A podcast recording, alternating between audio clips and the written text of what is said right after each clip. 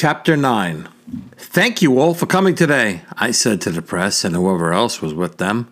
But right now I need to get somewhere personally. I will be around tomorrow and will tweet out a location and time. Dozens of voices screaming in my direction. What's your handle? What? I didn't know what he was talking about. Your Twitter name. It's Own No More. One word.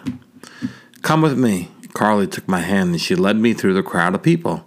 Where are we going? She stopped and looked at me, her lips less than an inch from mine. Do you trust me? she whispered. Implicitly. So come on. She grabbed my hand and we ended up running towards the opposite side of where everyone was looking. We ran into the grassy area away from the walk paths and ended up sitting, falling actually, against a tree. We were both breathing heavily when she put her head on my lap. Are you okay? I asked her. Yeah, she turned her head towards me. Are you? Yes, that was amazing, I said. You were amazing. You are a natural speaker. I never saw this side of you at the office. I meant us running away and me putting my trust in you. That felt like being a teenager again. She laughed and kissed me. I closed my eyes and we both fell asleep. The next thing I knew, it was dark outside, and she was waking me. We walked down the path and found our way to the street. Okay, well, you go your way and I'll go mine, she said. Oh, yeah, uh, reality. It might be a good idea to call that friend of yours, Rob. I think I may need someone to help me with all this craziness. He can help you with a lot of stuff. All the networks are going to want a piece of you. You might as well make some money. Okay. Will I see you tomorrow? I have to work, Freddie, and it's not a good idea. You are a public figure and, and you are married. If we go any further, it'll come out and it can only hurt you. Oh. Plus, I don't want to be publicly known as the other woman. I can't give up my identity to that. Well, we can still be friends, right? Yes, maybe I'll send you a picture or two. She leaned in to kiss me, and I felt a soft spring of her breasts against my chest. I wanted to run away with her, to get away from this madness. I also understood that she did not want to be owned, but I knew it would be more painful to her than to myself. Hey, Carly, she turned towards me. Thank you. She smiled, turned around, and walked away. I walked towards the subway entrance on 72nd Street. It was 9 o'clock and I was hungry, tired, and felt excited and scared simultaneously. My house was deserted. There was a note by the entrance that said, Not home, call me. The house was dark and I fell into a chair. I turned on the TV and fell asleep.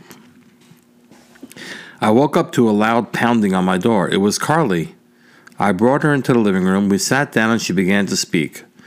I am not here for any relationship or anything like that. I am offering my services to you platonically so that I can raise awareness of my own cause as well.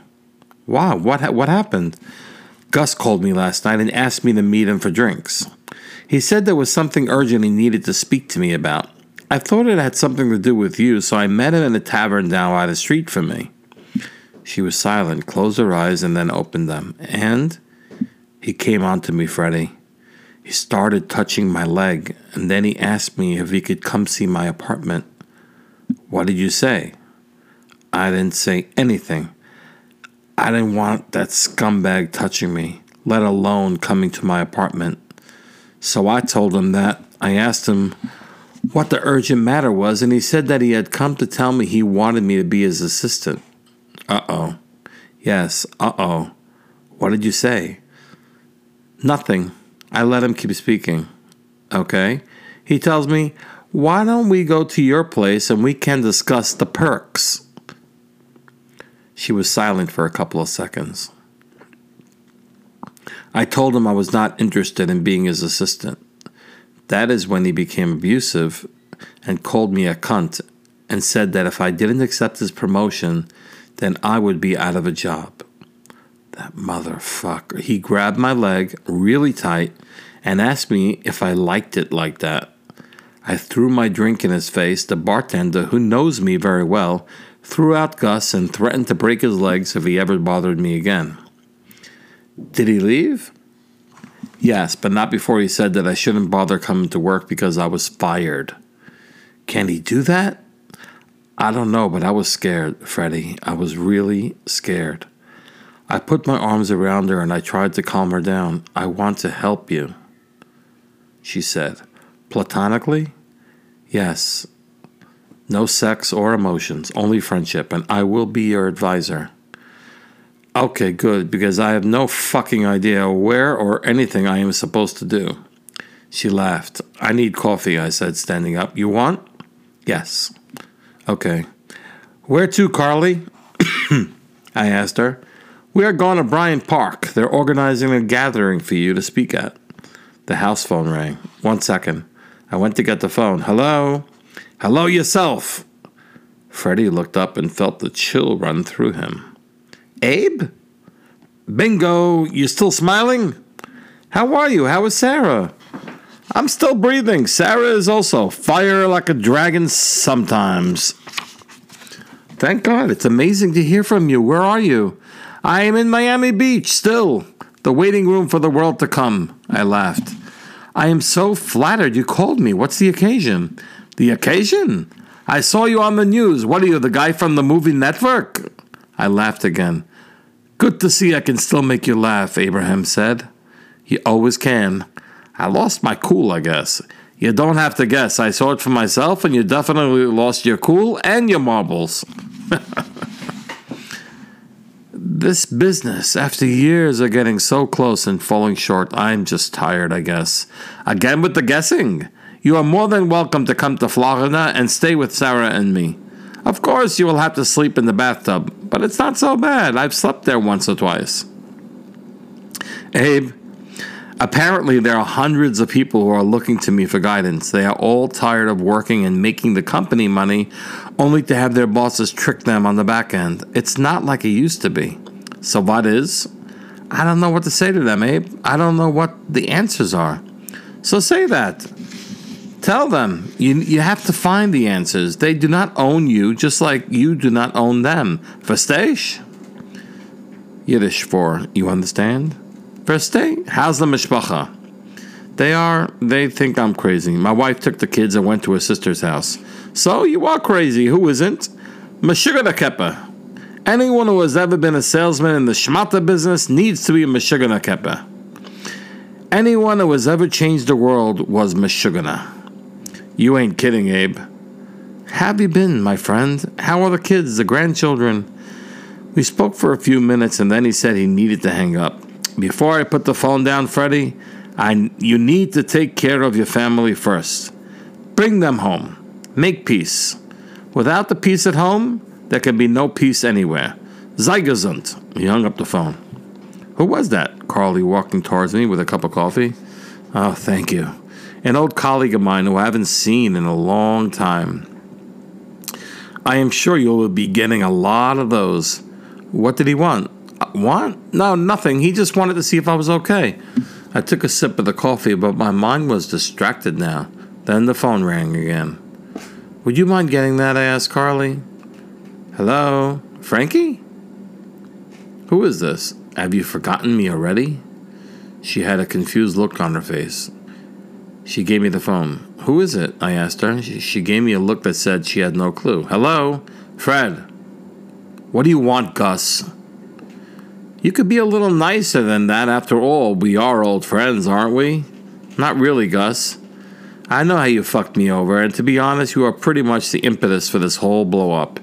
So you can be proud of an actual achievement not paid for by someone else or stolen from another.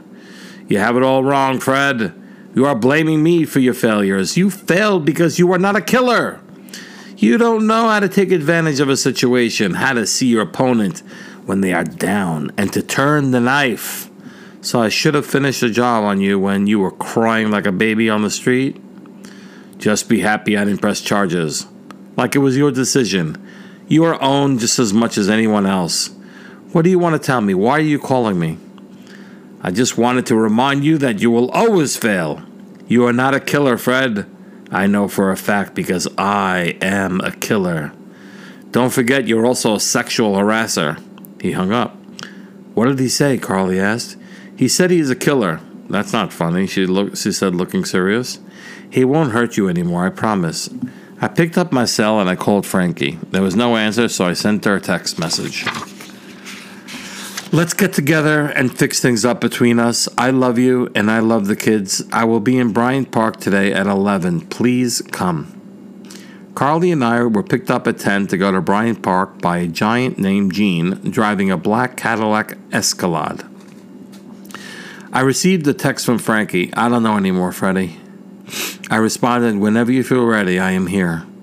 We pulled up in front of the Bryant Park Hotel and there was already a big crowd.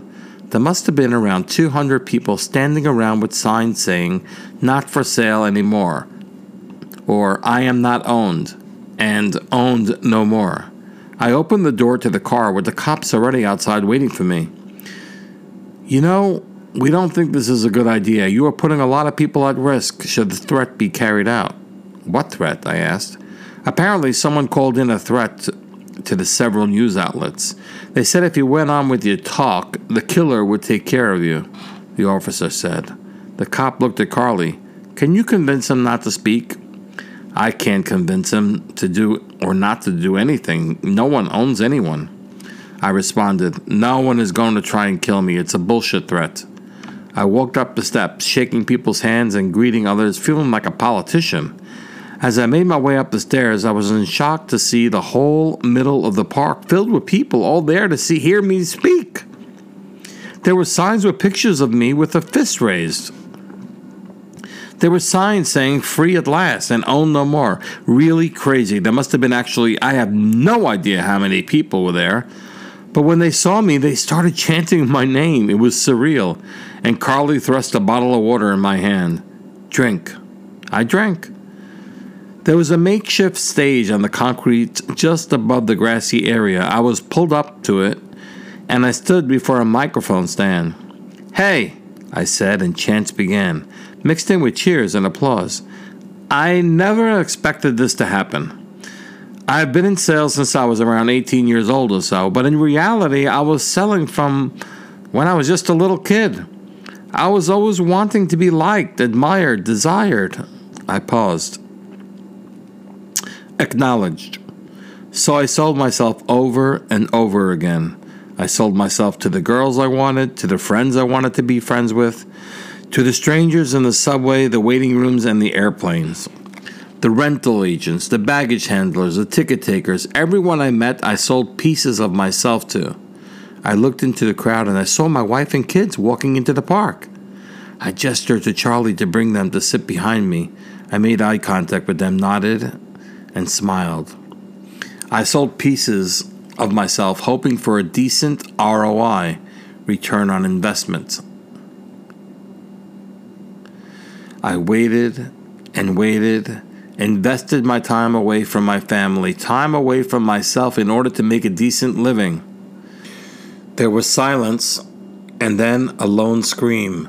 Fuck them! They don't own us! Followed by a roar. I put my hands up. Cheers.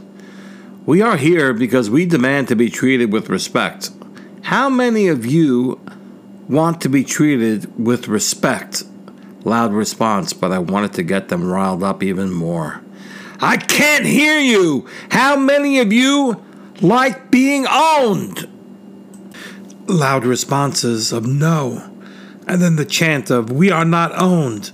We are not owned. Then we must prove that we will not be owned, I said. Look within and determine who or what you want to be. Only you can answer the question for yourself. I propose a nationwide strike. Workers will only go back once changes that they have requested are put into place. Ladies and gentlemen, the time has come to make the change. Until each worker gets what they want dignity, equal pay, equal opportunities. We are all on strike. Are you with me? Chants of strike, strike, strike. I stepped away from the microphone and walked away. There was nothing for me to say anymore. I had made my point. I felt as if the whole city would be turning against me or call me a fraud. I gave them no answers and I provided no guidance. I had no answers and I had no guidance. But now I had proposed a strike. Would these people actually follow through on it?